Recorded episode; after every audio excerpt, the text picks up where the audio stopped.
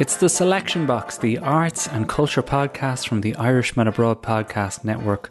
Well, we are approaching the end of our mini series on independent Irish booksellers, and no series focusing on these stores, their rise in popularity, and our need to support them would be complete without talking about Vibes and Scribes.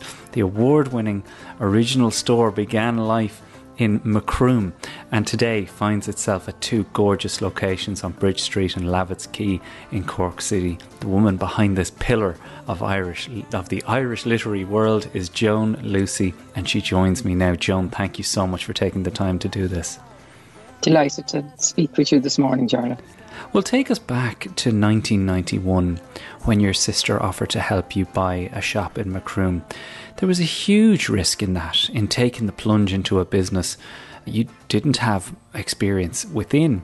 What was driving you at that time to do it, Joan? No, it, to be honest, it's so long ago. I still can remember, but it is a long time ago. I had given up the bank, my secure job, and I had a three year old son, and I had separated from his father, and I was looking for something new to do and something to support us.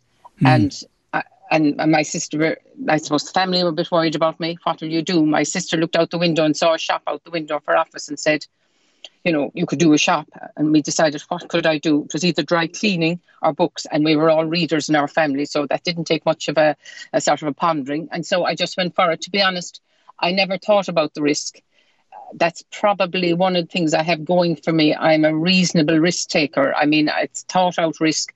I just went for it, and I was very fortunate in that the people in Macroom were really delighted to have a bookshop, and they supported me totally and absolutely.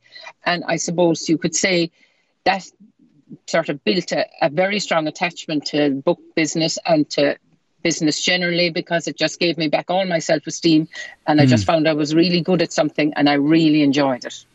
Yeah, so it was obviously a tricky enough time, you know, with the separation and a small child to support. I know as a parent myself, supporting a child on podcasts and jokes, uh, stressful, stressful enough. But you say that the people of Macroom kind of took the bookshop to their heart immediately. And I can totally see how that happens. And across the series, that sense of a town needing a bookstore and being so grateful that it exists must have been one of the first things that you felt when you opened the doors.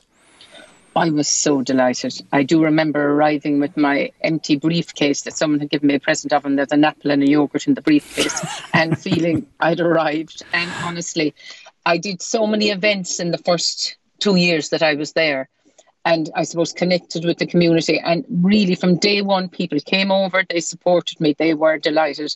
And I suppose we're a family that have lived in Macroom for many generations, so I really appreciated the support there. But I would say, in the, all the years that I'm working in the business, I have found not just Macroom support, but Munster support and especially Cork support. People are very keen to support an independent business, and they they go be like I'm astounded sometimes by the amount of support and goodwill we get.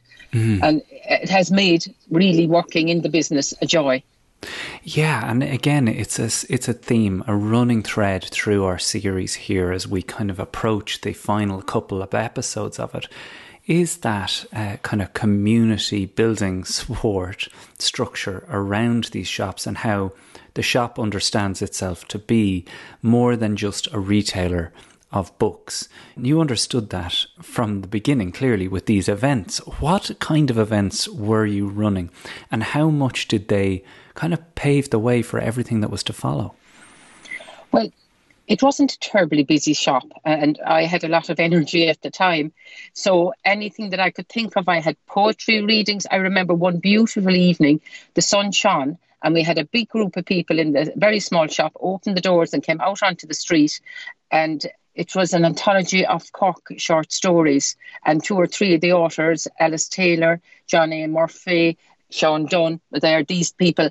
And John A. Murphy sang, people stood up and said, "Port." I mean, it's a memory of a really, really special night. But there was lots of evenings. And of course, when it would come near Christmas, I'd invite all my friends to an evening, hoping they'd all spend their money and buy their, their Christmas presents from me. And that really started, got the, the shop going, really. You know, I had, as I say, I managed to get as many people out from Cork to come as well. to these events. And, you know, people want a nice sociable event. And even to this day, all the years going past since then, we've done so many events in the shop, all sorts of sizes. I suppose our biggest event we did before lockdown, we had Mary Robinson in Lavitt's Quay. Oh, wow. And it was actually astounding. The people were so thrilled. We had queues of people wanting to come. She was so amazing. And it was another night that I'll remember as being just so proud to have somebody so special speak to us. And everybody, when she arrived in, there was just silence in the room. It was just, it was wonderful. And Magic there's a lot um, of bookshop business that has been like that, along with all the stresses and the other things, but you remember the really good times. Sure. And I know what you mean about the power of Mary. She's been mm. on the show before. And uh, when she speaks, people do just yeah. drop everything and listen. Yeah. One of my favorite episodes of the last eight years was with her. But you mentioned that that event took place in Cork City. And as I said at the start of the show, you have two locations there Bridge Street and Lavitt's Quay. That must have been, you know, the fork in the road for you and your life because let's face it, so many of our previous episodes have focused on places like Trim and Maynooth and Kilcullen, and to a large extent, Vibes and Scribes in Macroom could have happily existed there and been the you know this beautiful legendary shop that people would travel to and make a point of getting to Macroom for. But you had an ambition inside you clearly to see this opportunity arise in the big city of Cork the second capital and go you know what we'll give this a go actually I, am not even sure about my ambition. I tend to just react at the time. I, I remember a friend of mine giving me some advice that I would never make enough money in the small shop in Macroom to hire an extra person so that I'd be able to spend more time with my son. Mm. And so I thought I need a bigger shop so that I can make more money, so that then I can pay somebody. yeah. So I went to Cork City and looked around and remortgaged my house and bought a premises in Bridge Street. Well, I'm not saying I had endlessly more time with my son because of it, but we both enjoyed it very much, and he grew up in the shop, and um, like I never regretted one moment of it. I, that shop that I bought in the city, at the time I could only open 800 square feet, that's what I had the money for. And every time I made another bit of money, we had permanent builders in. And, and you know, the customers love that. Oh, you're doing an extra bit. I mean, I'd say we had about six extensions. There's about 5,000 square feet in retail now. But actually, that is no longer the bookshop. That is our crafting supply business. And we have the bookshops down in Lavitt's Quay, which is a full price bookshop, and next door to it, a second hand bookshop.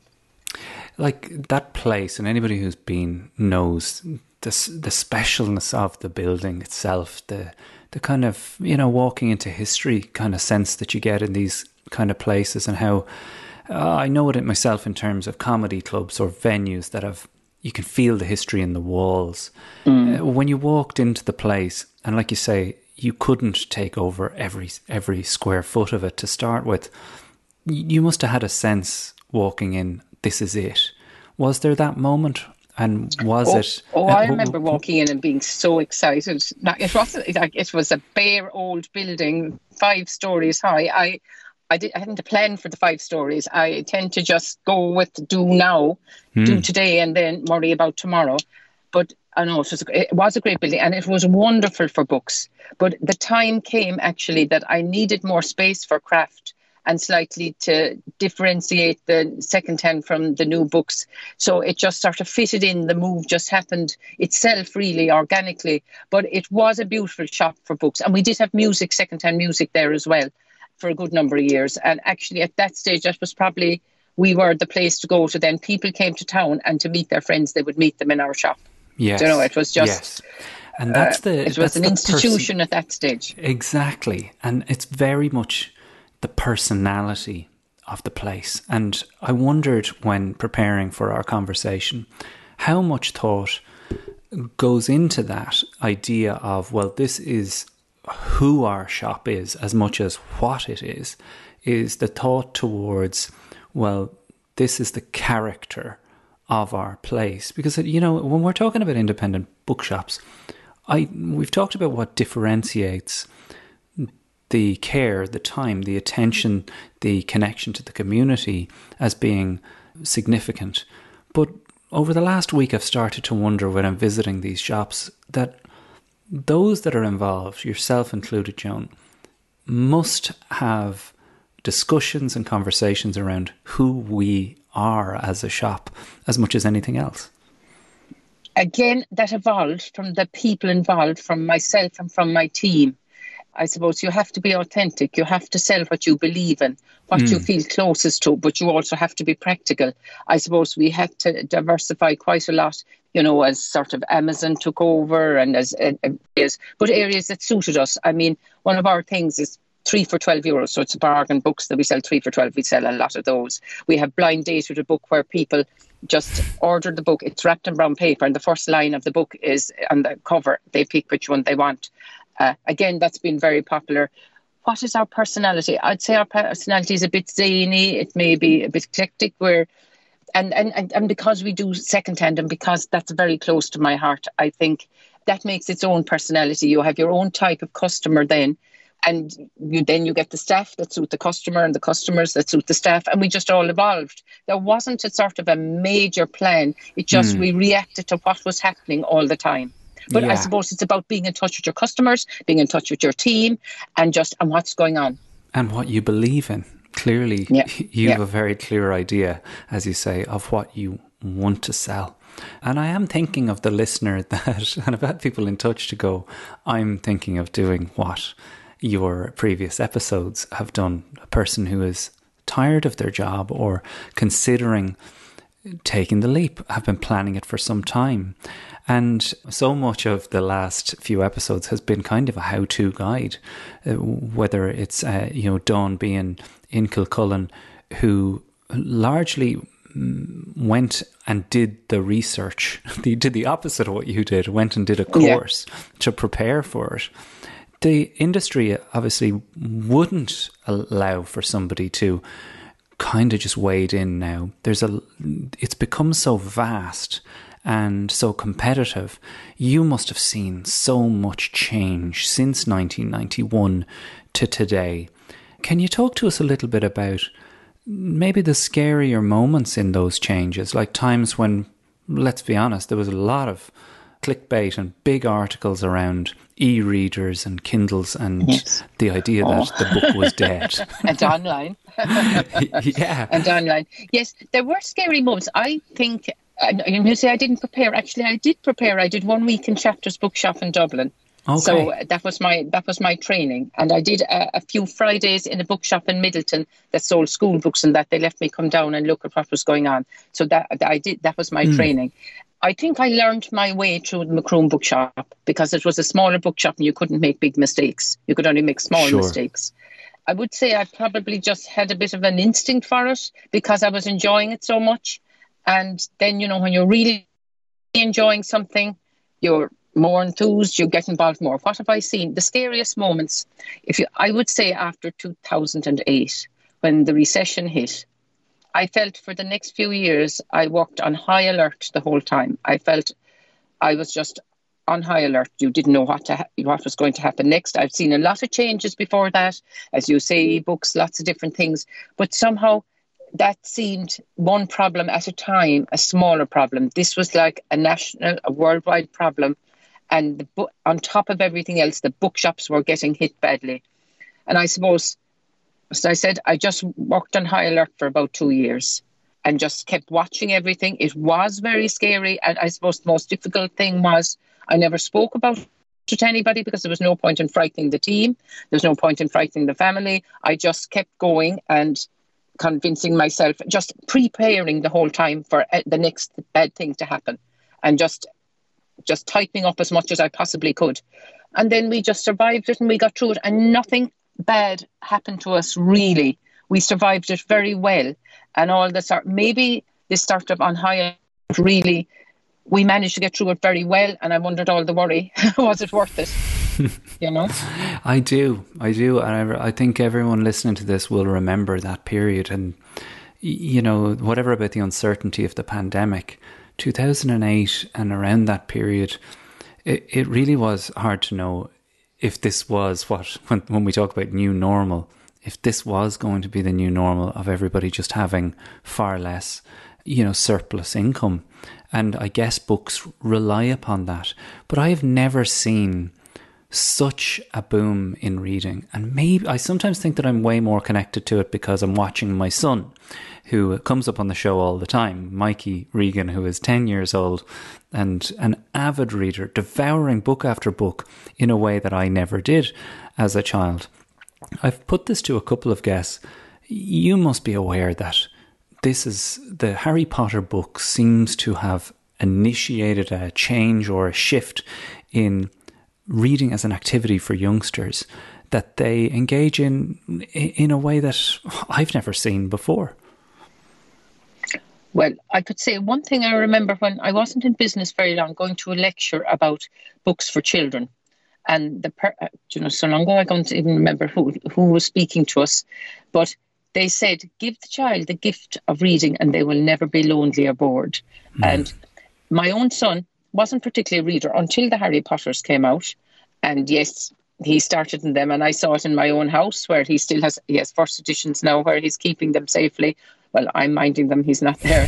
but um, yes, it did make a huge difference to people and people felt proud and excited and they they learned it reminded people of the joy of reading and you know going into a different world and the escapism and actually i think maybe now at this moment too we all need a bit of escape. And so reading has been if people choose to try it out again if they haven't been reading they will find it is a marvelous way to rest your brain and bring you to another world in a way yeah. that maybe visually looking the whole time at a film or something doesn't do So I picked this book today because I really enjoyed it. I think it's a really good idea, and I also think it's a good present. You're listening to the Selection like, Box, exclusively available from Irishman Abroad Premium on Patreon.com. I love this book. It's called Boy on Fire by Michael Mark Mordue, and what I loved about it was it's dealing with the early years of his life from there was one book that I was dipping into, The Power of Full Engagement. I'm mad for these business type books. Yeah, I love Kevin Barry's work. I first got into him when uh, his first book is short. I think he's a brilliant short story writer. His novels are great. So it never occurred to me that like anybody would be interested in reading books written by an Irish woman in an Irish accent. But yeah, I read the short story. I liked it. Something inside of me said, you could do something like that. You know, a book is a way of starting a conversation with somebody, mm. and it's through the interaction with people that we can build on this sense of community. I think the independent bookshop has that air of I, just the crack and the fun with people and discussing with people what they're interested in. I mean, last week's guest, Keen Byrne from the Maynooth Bookshop, described it as giving your brain a facial, uh, getting getting really stuck into something in that way. And it's only when he said it I realised that this really is the only time at which I'm not distracted by my phone or another screen. That just investing in a book in that way is has become so unique in the same kind of way the podcast has as well. That when do we ever listen to two people talk for any great length of time other than in this setting? And I do think you're right. I think people are craving that. But you're someone who was ahead of the curve in terms of the pandemic and dealing with it in the sense, first of all, from a business perspective, Joan, I've never seen a website like it. If people haven't visited vibesandscribes.ie, you really need to make a point of checking out what Joan, Lucey, and her team have done there. I have a great team. It is an really extraordinary website, though, and so vast, and so you must have felt so prepared for what was coming, or have no, I got you all I have wrong to there? Tell you, no. Well, I'll tell you, our website, like we've improved our website a lot. Brian and Kieran, Imogen, and all the team that are working on it have really improved it a lot. But from when we started off, it was purely for crafting supplies. We hadn't put books on it, and I wasn't even considering putting books on it. I thought we couldn't compete out in this big world of Amazon mm. with books. No, I won't. But it took off now. We, uh, we it was very stressful because we had to like we we went from being a, a sort of a small online shop that supported a busy craft shop to a very very busy online shop with all, everybody from the bookshop, uh, bookshops, and the craft shop all working on the online shop together. Like we didn't leave anybody go. Everybody mm. just stayed working full time, and it took us all to find new systems. It was a crazy time, but we did have a base, a core base of customers. And then on the second lockdown, Brian started working on putting on the books, and with the rest of the book team, they have been adding books all the time now, and we're actually getting ready to put on our second-hand books at the moment. So that's the next step. Well, so uh, we are pleased with it, and we are happy with the response our customers have given us. Uh, well, I mean, the proof is there. Uh, I mean, it is. A, it's an astonishing it's an astonishing website and an astonishing success story, Joan. Uh, from the awards are just, I guess, the icing on the cake. But other people who listen to this might recognize your name and the shop, having never been there, from, I guess, a, a news story that rose at the start of the pandemic, where you were ahead of the curve in face mask wearing when COVID first happened. You were asking your customers to, to wear the masks. Can you talk us through that kind of storm? Well, we were very aware of masks because we sold so much fabric, and I did buy up all the elastic that you could possibly get in Ireland. So we were we were actually selling a lot of uh, fabrics and elastics to people making their own masks, and that was keeping us very busy. And we were like everybody was aware of the guidelines. And when it came to opening up, we were nervous. And in fairness, all our team, they came into work every day and they were often very nervous about traveling on tran- public transport. But, but we, we, we kept to our guidelines as strict as we possibly could. So I thought, what's the best thing I can do for the team for opening up? Make sure they feel safe. So everybody coming into the shop wears a mask, and that's the customers and our staff. And we knew well, we didn't weren't expecting opposition. What we were expecting, some people mightn't be used to doing it, so that's why we were providing the masks, and we had a box for the um, local charity, Violence Against Women, the, the Cork Sexual Vice, Violence yeah, Centre. Yeah, yes, exactly. Yeah. So we had, and people contributed, and people were very, very kind and very willing to contribute and take a mask except a few. There's always a few. So some people threatened to bar us and to, they said we're trying to control them and all that sort of stuff. But I don't actually bend easy to that. You know, nobody's going to tell us. I mean, if we have to lose a few customers that don't feel comfortable in our shop, well and good. We did try and say to the people who don't wear masks, come in, make a very quick visit. We'll help you as quickly as we can, but best you don't expose yourself or us and we'll all stay as safe as we can. But some mm. people weren't happy about it, so there was uproar and that.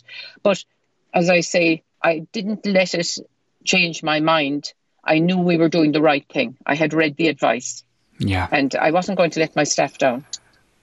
Well, uh, you know, it was a it was a great story to read, especially coming from uh, you know living over here in the UK and where we're at right now with Freedom Day next next week. I, I mean, it's a scary time. We put out an episode last Friday with my wife. Tina, who's in the vulnerable category, I really do urge people to go and listen to it, just in terms of that perspective that, I mean, Joan, that you were on to early, which was that this was about protecting others as much as yourself, and you know, twigging that early on, reading the advice, and understanding that you're not just taking the vaccine for yourself it's those that are really, really scared through through all of this. Now, for those people, and my wife included, books really became the lifeline through this. The being able to read and you know get books delivered. We've heard various different. Um, initiatives that the bookshops on our series have run throughout it, including uh, people being able to order from around the world a monthly subscription. And halfway up the stairs, offered a monthly subscription where you can get books delivered once a month to the children uh, and relatives that you wanted around Ireland.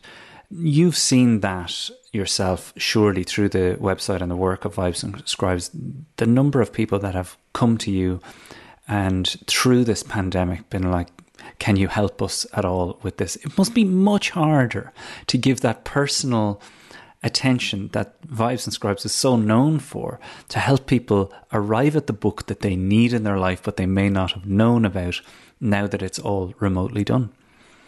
Well, I have my cousin doing a few book reviews and uh, we're putting those up. And well, one of the things that we did, if you're asking me what we did differently, uh, we did our first online or Zoom launch of a book. Kevin Corcoran, who's uh, has written in the past, he's originally from Macroom, has written walking books, West Cork Walks and and Connemara Walks. He brought out a book on saving Eden. It's the Gearagh and the Irish nature.